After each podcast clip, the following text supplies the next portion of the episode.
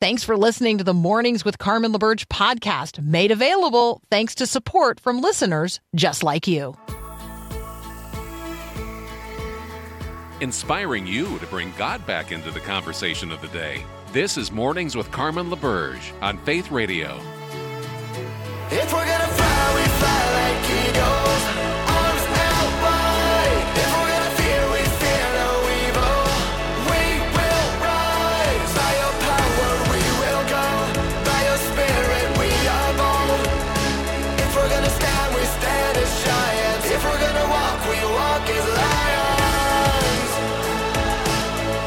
Good morning. Good morning. It is the 22nd of May. It's a Monday. You are listening to Mornings with Carmen here on the Faith Radio Network. So, good morning to you. Good morning to you if you are listening on one of our like actual radio broadcast signals, and welcome to you if you're listening streaming on myfaithradio.com, and welcome to you if you're listening on the Faith Radio app. And if you're saying to yourself, I didn't know I could listen all those ways, you sure can. Uh, you can take us everywhere you go. So, I encourage you to download the Faith Radio app and subscribe to Mornings with Carmen. And uh, yeah, you and I can catch up anywhere, anytime that is convenient for you. So, um, today's Growing Your Faith verse of the day comes from Psalm 51. And we're going to talk about the entirety of Psalm 51 here in just a moment. But um, let me highlight these Growing Your Faith verses of the day. And it's Psalm 51, verses 10 and 12. And when I say that, you're going to say to yourself, well, what happened to verse 11? Well, some people don't like verse 11. And so apparently we're skipping over it this morning, which of course, you know, I don't like. So I'm going to read it as, um, as we have it, and then I'm going to read it all. All right. So from Psalm 51, verses 10 and 12. Create in me a clean heart, O God. Renew a loyal spirit within me. Restore to me the joy of your salvation and make me willing to obey you. Okay, all fantastic and wonderful. But it does have you wondering, doesn't it? What's in verse 11 that, I don't know, maybe we didn't want to read? Well, verse 11 says, Do not cast me away from your presence. Do not take your Holy Spirit from me.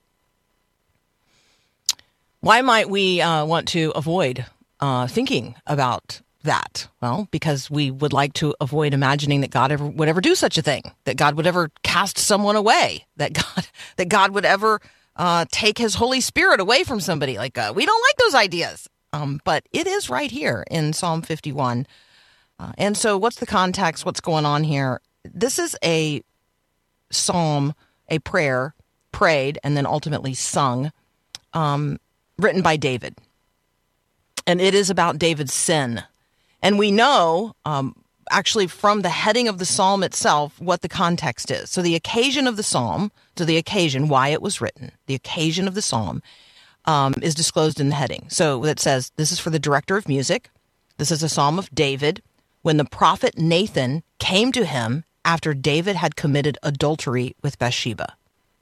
So the prophet Nathan came to David and exposed David's sin. He literally said, David, you are the man you are the man. Now, today in our in our culture, when somebody says you the man, like you know, it's a, like a compliment. Uh, this is a conviction. David, you're the man. You you are the one um, who has committed adultery with your neighbor's wife. You you are the man. You are the one who then had her husband, one of your most faithful fighting men, killed on the front lines of a war you should have been leading, David. David, you are the man. And David is convicted. And Psalm 51 is his prayer. Have mercy on me, O God, according to your unfailing love. According to your great compassion, blot out my transgressions. Wash away all my iniquity and cleanse me from my sin. I know my transgressions. My sin is ever before me. Against you, you alone have I sinned and done what is evil in your sight so you are right in your verdict and justified when you judge me. Surely I was sinful at birth, sinful from the time my mother conceived me. Yet you desired faithfulness even in the womb. You taught me wisdom in that secret place. Cleanse me with hyssop, and I will be clean. Wash me, and I will be whiter than snow. Let me hear joy and gladness. Let the bones you have crushed rejoice. Hide your face from my sins and blot out all my iniquity. Create in me a pure heart, O God, and renew a steadfast spirit within me. Do not cast me away from your presence or take your Holy Spirit from me, but restore to me the joy of your salvation and grant me a willing spirit that I might be sustained. Then I will treat, te- excuse me, I will teach transgressors your ways, so that sinners will turn back to you. Deliver me from the guilt of bloodshed, O God. You who are God, are God, my Savior. My tongue will sing of your righteousness. Open my lips, Lord, and my mouth will declare your praise. You do not delight in sacrifice, or I would bring it. You do not take pleasure in burnt offerings. My sacrifice, O God, is a broken spirit, a broken and contrite heart. You, O God, will not despise. David came clean. David was confronted with his sin by the prophet Nathan, and David acknowledged his sin before the living God. What might your prayer, your Psalm 51 prayer, look like today? What would it look like for me to go before God and confess my sin and confess my faith in his faithfulness and offer up a prayer like David offers up, asking God to create in me a pure heart and renew a steadfast spirit within me, to restore to me the joy of salvation and to grant me a willing spirit that I would obey him. You're listening to Mornings with Carmen. I'm Carmen LaBerge. This is Faith Radio.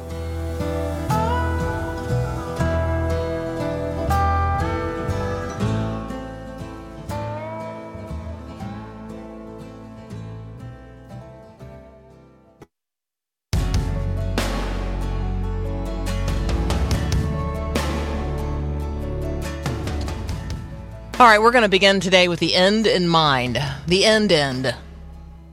Mortality, death. We have uh, been praying for Tim Keller. We had acknowledged that he had been in and out of the hospital. We have known he has been uh, battling panc- pancreatic cancer now for very nearly three years. Um, we've been praying for his family. We discussed on Friday that he had uh, entered into hospice care. Um, the Lord took him home the Lord took him home on Friday. Tim Keller took his last breath here in the fullness of the fullness of the presence of the living God, um, and took his next breath fully in the presence of the living God, but in the absence of um, this life. And uh, Tim laid claim to the redeeming power of Jesus, to the promise of resurrection in Jesus Christ, and um, so I was reflecting on how we might talk about this today, and Paul Perot, my producer, um, the producer of this show, who's always so faithfully with us, um, brought forward some audio from the conversation that we had with Tim when he was here with us on the show in March of 2021. And I um, had asked Tim like, you know, you were diagnosed with pancreatic cancer in June of 2020. Like, why are you still writing books? Like, why are you still doing this? Why aren't you, you know, out there, you know, I don't know, seeing the world and just enjoying your wife? And like, why are you still seeking to advance the gospel? And so let's listen again to um, that portion of the conversation with Tim Keller in March of 2021. I think there are probably people listening right now who are wondering to themselves, well, then why is he doing what he's doing? Why is he writing a book? Why is he doing a radio ministry? Why isn't he out, I don't know, sailing to the ends of the earth? So, can you talk about why you persist in advancing the gospel in the midst of what you're dealing with? Oh, yeah. Well, first of all, yeah, I mean, why not say to people, look, uh, give me what I need, but I'm going to go, I'm going to do my bag. What, what is it they say? You know, there's places in the world I've never seen. I want to go see that, uh, or there's things I want to do I've never done. That's silly if you're a Christian, hmm. because first of all, everything here is just a kind of dim hint of what it's going to be like in the new heavens and new earth. I mean, anything here is going to be a million times better and present. Any good thing here is going to be a million times better and present in the new heavens and new earth. And that's where I'm heading. And it'd be silly to do that. Now, the one thing I, the one thing you can't do, and actually the Bible talks about that, where there's places in the book of Psalms where it says, I can't praise you from the grave. Mm. There's a number of places, and you say, oh, that's silly because when you get to heaven, you pray. Well, that's, I don't think what he's saying. The point is, I can't praise him here from the grave unless I write books. See, in other words, I can. I'll be. I'll be fine once I'm dead. I'll be absolutely fine. Way better than you, Carmen. Just to let you know. I know. Uh, I'll be fine once I'm dead. Way better than you, Carmen. No more dim hints, um, but full reality. Tim Keller was so clear about where he was headed, and now he's home. Um, and he was so faithful, such a faithful brother in Christ, such a faithful witness to the gospel. Um, when we come back, I'm going to um, talk a little bit about one of the most personal things that I think Tim ever wrote. And it was uh, following the death of his mother and by the encouragement of his. Uh, his friends and, and siblings, um, and it's called The Fear of Death. And um, yeah, it's a very, very brief book. I guess the title of the whole book is On Death, but the fear of death is what uh, Tim addresses in, in the book. And I just want to share with you, you know, now that he's gone, like, right, what did he say in life about death? That's up next here on Mornings with Carmen. Thanks for listening to the podcast of Mornings with Carmen. As you know, this is a rebroadcast of the live radio show featured on the Faith Radio Network. There is a lot going on at Faith Radio, tons of free resources just waiting for you and for you to share at myfaithradio.com. My guess is you spend a fair amount of time on social media. So, where do you spend your time? Facebook, Instagram, Twitter, YouTube? Well, have you followed or liked Faith Radio on those platforms? I would invite you to do so. I'm there as well. If you want to check out uh, my personal pages, you could connect with me individually. We would love to have you uh, use the resources that we have produced and are creating and posting on social media for you to share with others. We got all kinds of stuff from graphics to, you know, Bible verses. I don't know. There's all kinds of stuff. Go check it out on your social media. Connect with us on Faith Radio social media. And, you know, let's get the word out to others. All right back to the show. Again, thanks for listening. Love connecting with you at myfaithradio.com.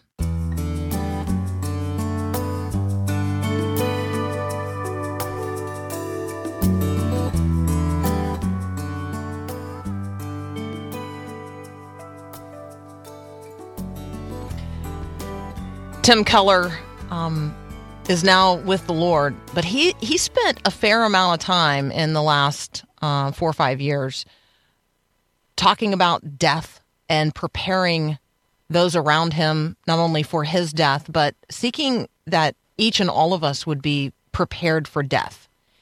And that seems maybe like a strange thing to focus on. Um, but now that he's gone, aren't you so grateful that Tim Keller um, talked about death and and then has died well? like in the presence of his sweet wife, Kathy.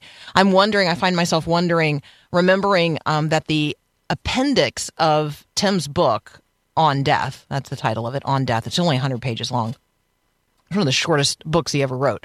Um, uh, and the appendix of it is co-authored with Kathy. Um, and it's a there are two seven day devotionals at the end of that book, and one of those is for the person who is dying, and one of those is for the person losing them. And I find myself wondering if, you know, Kathy and Tim spent time in those kinds of conversations, not only with the Lord, but with each other as death approached. Um, he, he begins uh, his book on death with an examination of our fear of death, and he he talks about how conscience, the fact that we are con, the, the fact that we're conscious, um, makes cowards of us all, and then our conscience, the fact that we know we are sinners, also makes cowards of us all. Um, he highlights Hebrews 2 14 and 15. And this is about Jesus, that by his death we might break the power of him who holds the power of death, that is the devil, and free those who all their lives were held in slavery by their fear of death.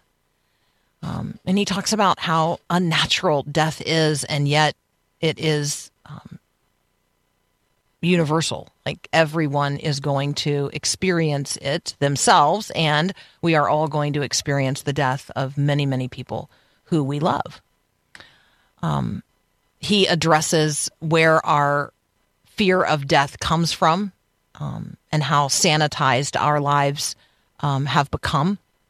um, in part because of medical advances and technology, but also in part because we're wealthy enough to remove it from our homes and to um, have it have the body cared for and tended to by others and um, and dressed and made to appear as lifelike as possible.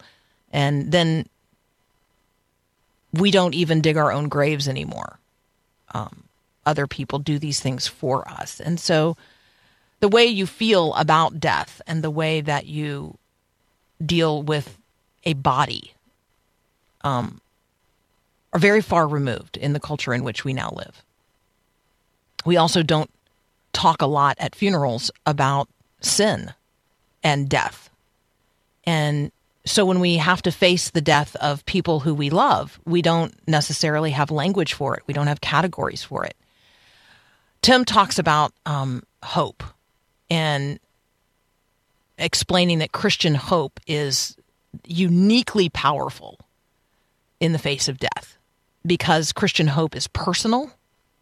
Uh, death does not strip us of our individuality. We don't become less of who we are when we die. In fact, we become more of who we are because we're no longer corrupted by sin. So, can you imagine the beauty of your relationship with God once sin no longer um, has any influence over you.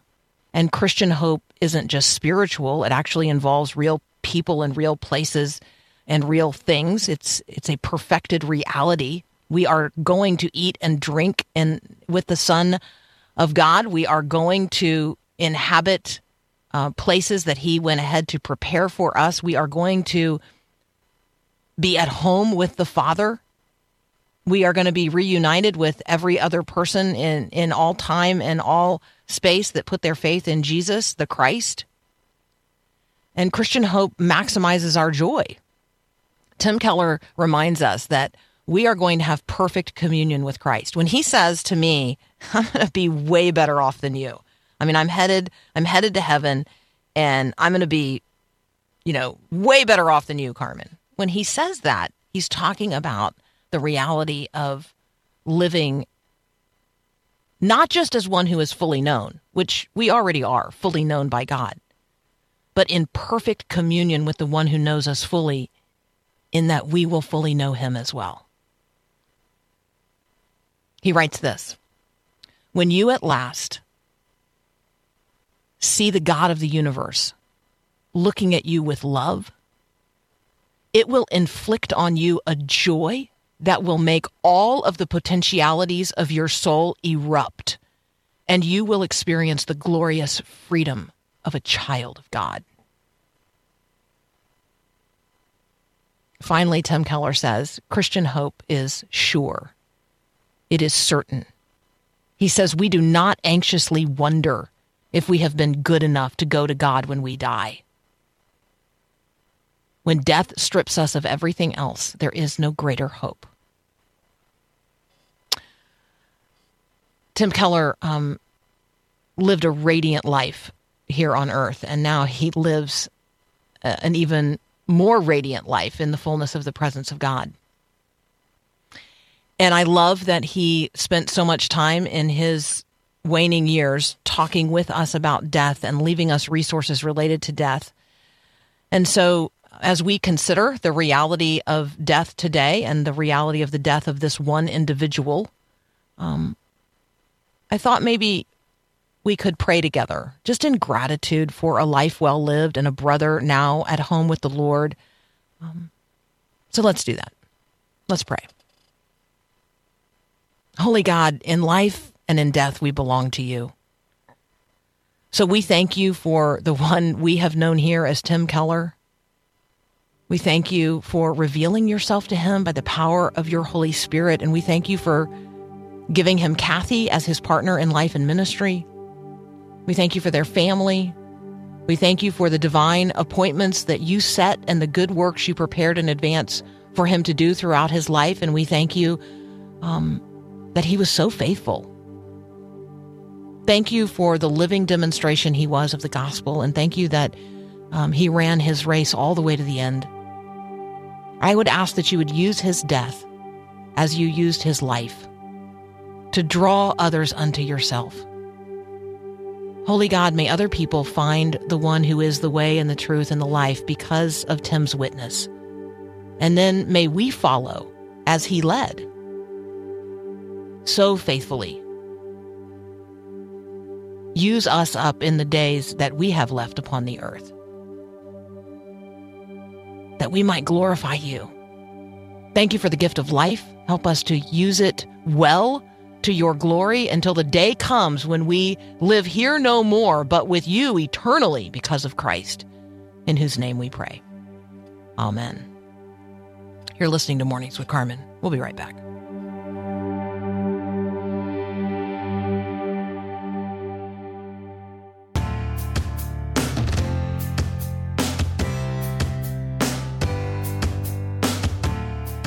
All right, how do you identify? I uh, I listened to a a response to a survey question, um, and tens of thousands of people responded to the question, and so it was interesting to acknowledge that most people identify actually th- with their profession. Most people don't. If you were to ask them, like, you know, hey, how do you identify?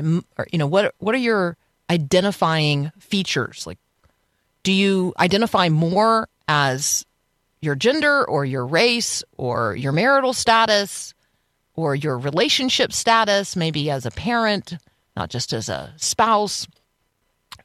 Or do you identify most as a religious person or most as a political with a political party? How do you identify? You know what most people's answer to the question is? Like overwhelmingly. People identify themselves by what they do. People identify themselves mostly by what they do.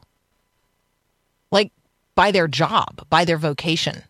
I am a doctor. I am a lawyer. I identify as a teacher or yeah. And so you're asking yourself, well, how does Carmen identify? Let me just tell you, I don't identify as a talk show radio host. I just don't. I mean, it is what I do, um, but it's not how I identify. Um, so how do you identify? I need you. I need you to sort of ask yourself that question. Like, what's the primary way that I identify? And I'll just tell you, I identify as a Christian. I identify as a sold out believer in Jesus. I identify as an ambassador of the kingdom of heaven in the midst of the kingdoms of this world. I identify as a minister of reconciliation, an agent of grace. I mean, that, that's how I identify. How do you identify? What's your like primary identification? Daniel Bennett's going to join us next. We're going to talk about um, people who identify as religious or identify with religion and whether or not that makes a person more or less civic minded. So, are you civic minded? Are you concerned about civil society? Are you concerned about civil discourse and civil civic engagement? Um, does your religiosity influence that one way or the other? That's up next. You're on Mornings with Carmen.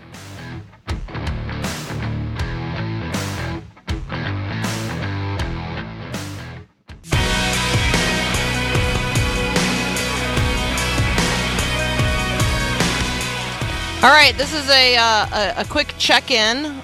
So I'm going to read some words and I'm going to just ask you to gauge your emotional response. All right, so this is just a uh, we're gonna we're gonna lift up some words and then we're gonna bring Daniel Bennett into the conversation and we're gonna talk about why we're talking about these particular terms. So, do you have a positive or negative or neutral reaction to the word activism?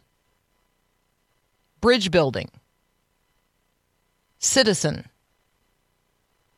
civic engagement, civil society, civility. Do you have a positive, a negative, or a neutral reaction to the phrase common ground or the word democracy, diversity, justice, liberty, patriotism. Do you have a positive, a negative, or a neutral reaction to the word pluralism, privilege, racial equity, social justice? Daniel Bennett is joining us now from John Brown University and the Uneasy Citizenship blog. Uh, Daniel, why am I asking these questions, and what do we know about how evangelicals respond to these terms versus how um, atheists or agnostics in the culture respond to these words? So there's a new study out, uh, and you can find it on. I'm sure you'll put it in the show notes. Religion News Service um, published a study from the Philanthropy for Active Civic Engagement, and uh, what they were able to collect is people's perceptions on these terms. And uh, what you find is there are some terms that generally uh, poll pretty highly, uh, regardless of whether uh, you know of your religious tradition or of your uh, political inclinations or what have you. But there are some terms that are definitely more, I guess, polarizing. So the term patriotism, for example, is rates much higher among evangelicals uh, and, and, conservatives than than uh, than, Demo- than Democrats and, and and those who are unreligious. I guess is the way to parse that. Terms like uh, democracy, civil society, civic engagement, uh, racial equity is is really high for atheists or agnostics compared to, to, to evangelicals. So it's interesting data to say that some of these terms, which get at a lot of the same issues or a lot of the same uh, principles or you know positive goals nevertheless could rub people the wrong way depending on their uh, depending on where they're sitting yeah i think that um like the word uh, justice you know that's almost almost equal in terms of uh, how people the level at which people are responding to a particular term and then yes. i would see i would wonder daniel if um people of faith, particularly people of evangelical Christian faith, when they use that term, how are they hearing it? What do they mean mm. by it? And then how are people who are atheist or agnostic hearing that word and responding right. to it? It's one thing for justice to be like really important and for me to yeah. have uh, a real concern for justice. But what kind of justice we're talking about and what that looks like could be very different. Yeah, and I wish they would have added a term like uh, human rights to the uh, to this because I think you'd probably get a similar issue here, right? So, you know, evangelicals and Christians would see human rights as being rooted in the image of God, and and hopefully we would rate that or rate that pretty highly. Um, but atheists and agnostics might also rank it highly uh, because of maybe government initiatives that uh, you know attempt to codify and secure human rights. But you're right; even a term like pluralism rates really highly, which is encouraging for me. Uh, so th- that that's good uh, that we're not seeing that much uh, disagreement on, on, these particular terms. But yeah, I think it's an interesting exercise for sure. Yeah, and I, I think it gives us an opportunity to, you know, just ask the question of other people. Hey, how do you hear this term? You know, liberty is really important to me. Um, and here's why because you know for me it's rooted in the gospel um, mm. or you know or pluralism is really important to me because i actually do believe people have agency and because they're created in the image of god like i think people ought to be able to make their own choices and sometimes they're going to choose things i don't choose um, and mm-hmm. that's going to result in in a culture where people have a, a, wide variety of ideas and then we get to engage with those ideas and um, you know, I don't want everybody to be forced to fit into, you know, into one mold. Um, so, uh, yeah, I think that there are opportunities here for all kinds of conversation, and so just wanted to, you know, lift it up as uh, as an interesting thing that folks might um, consider talking about. Um, let's talk about the pandemic. It was depressing in many, many ways. Um, did it also depress or suppress faith? What are we learning there? Yeah, this is one of the most interesting and consequential questions I think coming out of the pandemic. Uh, you know, for for most of us, uh, we lived in areas or, or states or communities where uh, the pandemic changed, at least temporarily, almost every aspect of our lives, and this includes uh, the ability to attend uh, religious worship services. Um, this may not have been mandated from the government, like it, you know, certainly here in Arkansas, that was never an issue. Um, but congregations changed the way they operated for a time. Uh, you know, even our church, it was pretty uh, positive and optimistic about trying to push through. You know, we we did take time away and and uh, pivoted for a time to video streaming, and we're still doing that, even though we've been back in person for quite some time. But we still stream the services. And the question becomes: Did those upheavals, particularly in the area of religious worship, did that change the dynamics of say church attendance, uh, regular attending for worship. And what we're learning is it's a small but I think important effect on how people uh, attend Sunday morning services if you're Christian or other types of services if you're if you're another religion. Um, it didn't completely disrupt, right? It's not like we had millions and millions of people all of a sudden say, "Yeah, this isn't as important to me," uh, but it did affect, I think, how we study these questions moving forward. So, do you feel like church membership is past its cultural or social prime? Yeah, I think this is an interesting question. Uh, there, you know, Gal- there's a Gallup survey that came out a few years ago, or a couple of years ago, that showed for the first time uh, in the asking the question, more people were not members of a church than than were members, and that got a lot of attention in the sense that oh, I guess religion's declining again. But another perspective on this is that well, church membership really depending on the type of church you go to and the type of culture that we live in now in terms of, of church uh, attending may not be a good metric for whether or not we are attending regular services. So there are some you know certainly uh, you know small denominational churches that still prioritize membership and have member training classes and things like this. But there are other churches especially larger maybe non-denominational multi-site churches where membership really isn't prioritized as much. Maybe they that's not something that's really important, and so maybe you go every Sunday, but you're not a member of the church, and maybe that question is becoming a little antiquated. Hmm.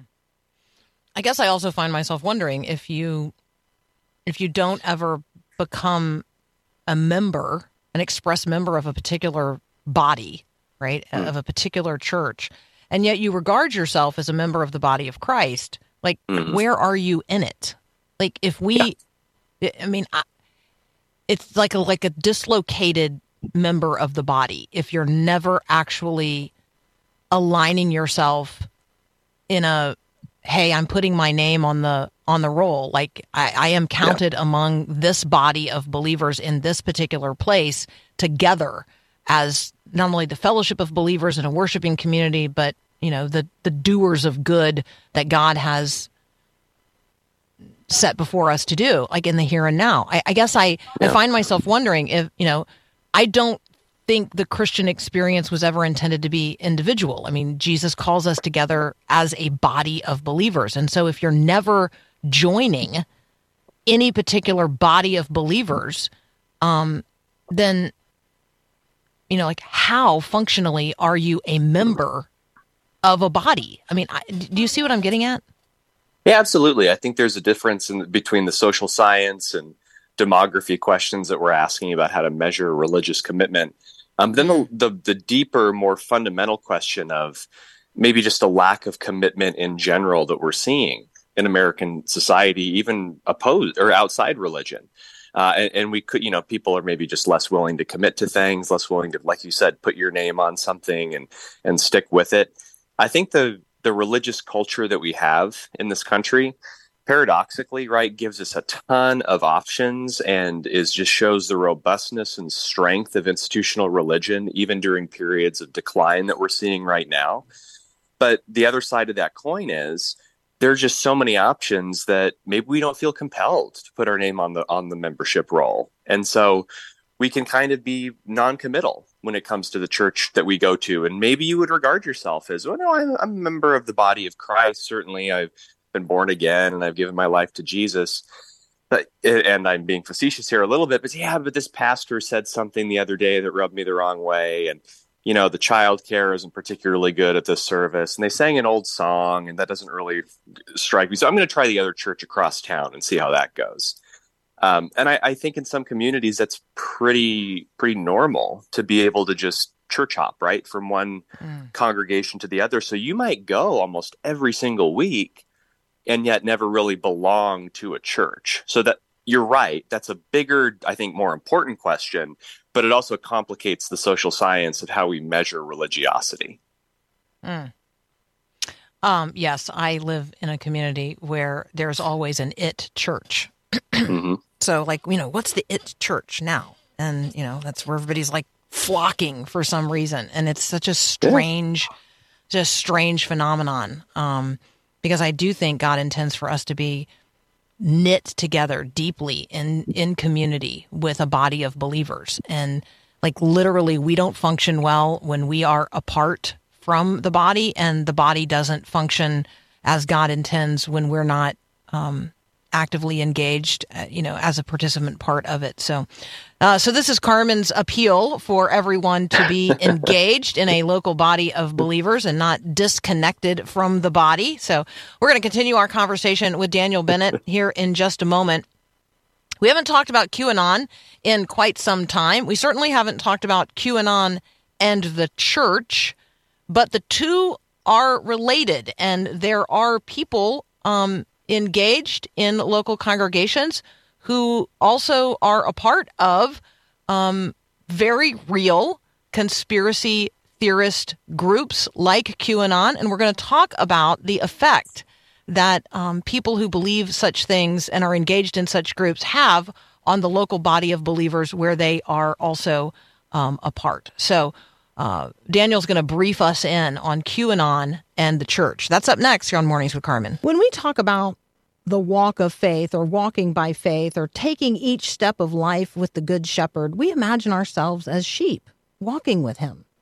Or maybe we see ourselves in the disciples with Jesus walking from town to town throughout the land we call holy. Every Christian wants to walk where Jesus walked, but not everyone's going to get to go to Israel. So if you want to see the Holy Land the way it might have looked through the eyes of Jesus, take a journey with Max Lucado. We're giving away a copy of his new book, In the Footsteps of the Savior, every day in May. Thanks to Thomas Nelson Publishing, you can walk in the footsteps of Jesus. You can enter to win on the Faith Radio app or at myfaithradio.com. It's the Everyday in May giveaway, so enter today at myfaithradio.com.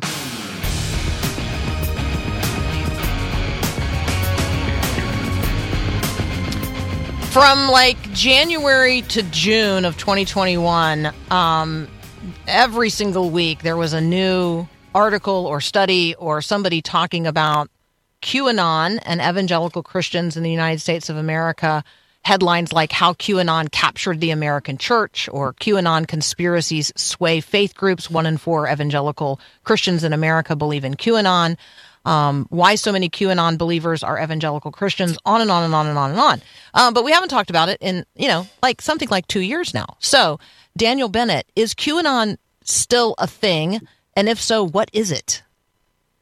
So, yeah, I, I do think it's still a thing. It's not as if uh, the message boards and the the YouTube channels and other things just disappeared. I do think after this last presidential election, it definitely lost some of its luster or appeal. Just as a reminder, QAnon as a movement, as a as a group of of uh, you know loosely connected conspiracies emerged during the Trump years uh, as a way to explain the events of the day. The general gist is uh, Q was supposedly a high-ranking government official with this top secret clearance that was essentially giving people a peek behind the curtain of how government was really functioning during some tumultuous times. And the general message was that President Trump uh, is, is, kind of masterminding this this effort to root out evil political actors and elected officials and, and bureaucrats, exposing corruption and uh, essentially leading the U.S. out of this period of darkness. Well, when President Trump lost the election, a lot of Q folks, QAnon folks, you know, interpreted this as well. You know, this must just be another play, and this is really going to take shape on the uh, on the inauguration. You know, President Biden will be arrested, and it'll be this whole thing.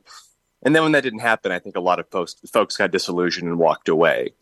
It's still around, and you can find some information about it online. Don't get too far down in the rabbit hole here. Um, but I think for our purposes, I think it's interesting to look where it's most popular. And the Pew Research Center and the Public Religion Research Institute have collected information on this over the years. And QAnon, uh, as a set of beliefs, tends to be more popular with people from different religious communities, particularly white evangelical Christians. When you think about um, what happened on January 6th, um, it feels like there there's conversational connection at least, um, and there are particular individuals. Um, I'm thinking here about you know the guy who is, uh, um, like called the QAnon shaman, let's say, Mhm. um, you know, where that term is actually used as an identifier of an individual. Do you feel like, um, like January 6th has now become the language with which maybe we have replaced the language of QAnon, but that there is, uh, there is a connection between the way we use those two phrases maybe is the way to say that i don't know i'm i'm fishing a little bit here because i'm trying No. to make a connection No, I think there's a relationship there. I think a lot of folks saw January 6th as uh, an effort. Yeah, I guess if you were more supportive of the actions of January 6th, the patriots standing up to an illegal and and uh, uh, really just devastating blow to our dem- to our democratic system. Um, and I think the the folks who were marching and and you know essentially committing violence at the Capitol that day uh, saw themselves as part of this larger Q narrative. So I think there's definitely connections there. I do think since after the election, like I said, and after the inauguration, a lot of folks were disillusioned and, and just kind of left or, or walked away from the more organized aspects of this belief system.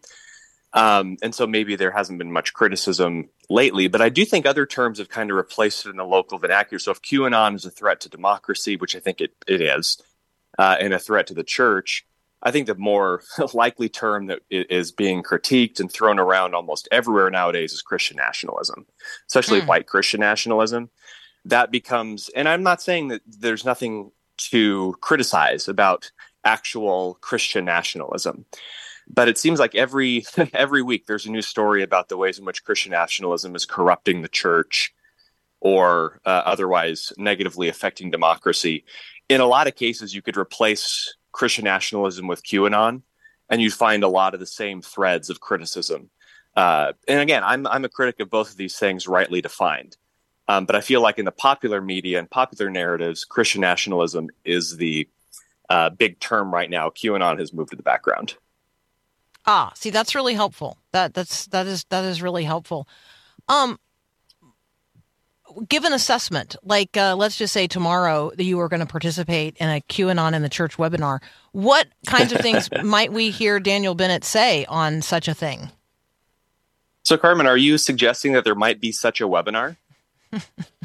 Can people still um, participate in it? It's the American Oh, yeah. Values Coalition QAnon in the church webinar. It's happening tomorrow. AmericanValues.org. Yeah, you can register for free, and it'll be myself. It'll be Caitlin Chess, who I believe has come on your show once or twice. Mhm. Um, it'll be Mike Austin, who's a philosophy professor at Eastern Kentucky University. He and I ch- attended the same church for a time when I was there.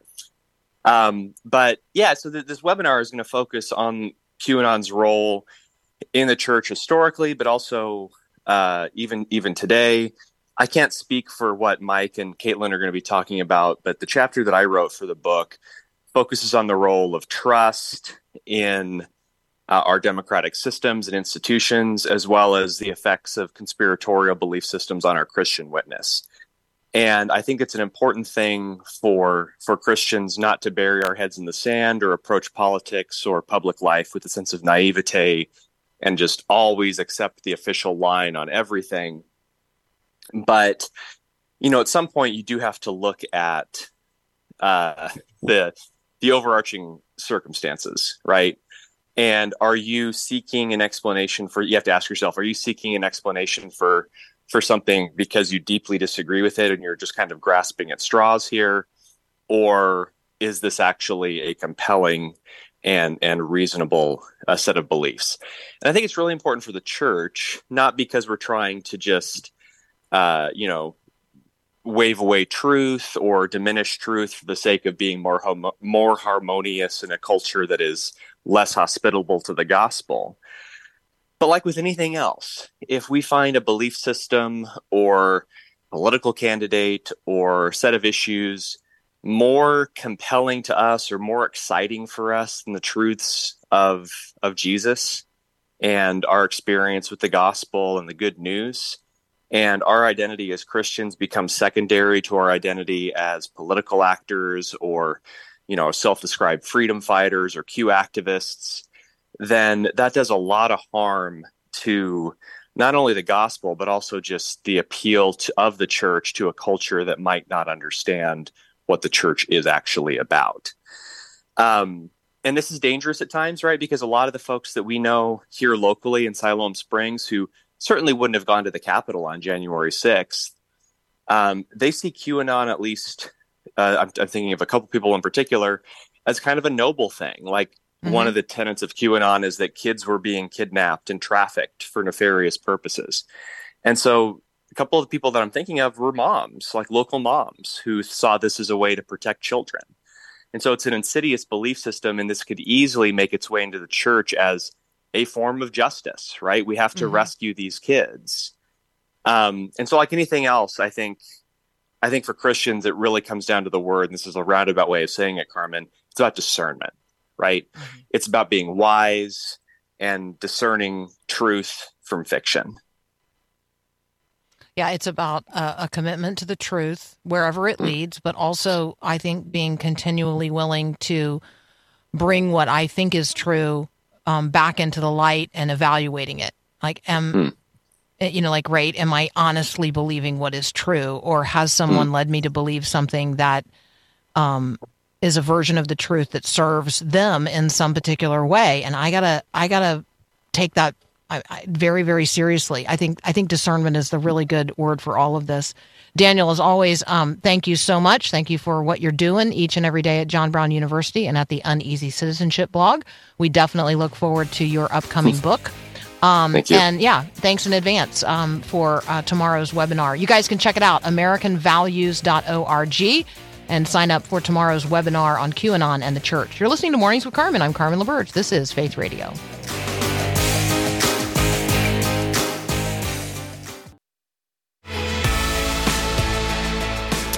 Hey, uh, hour one is now uh, in the books, as we say, but hour two is coming up next.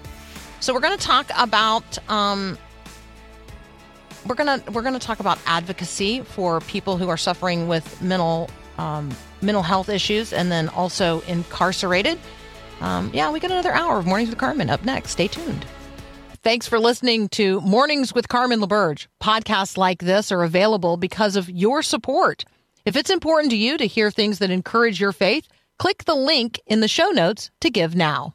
And thanks.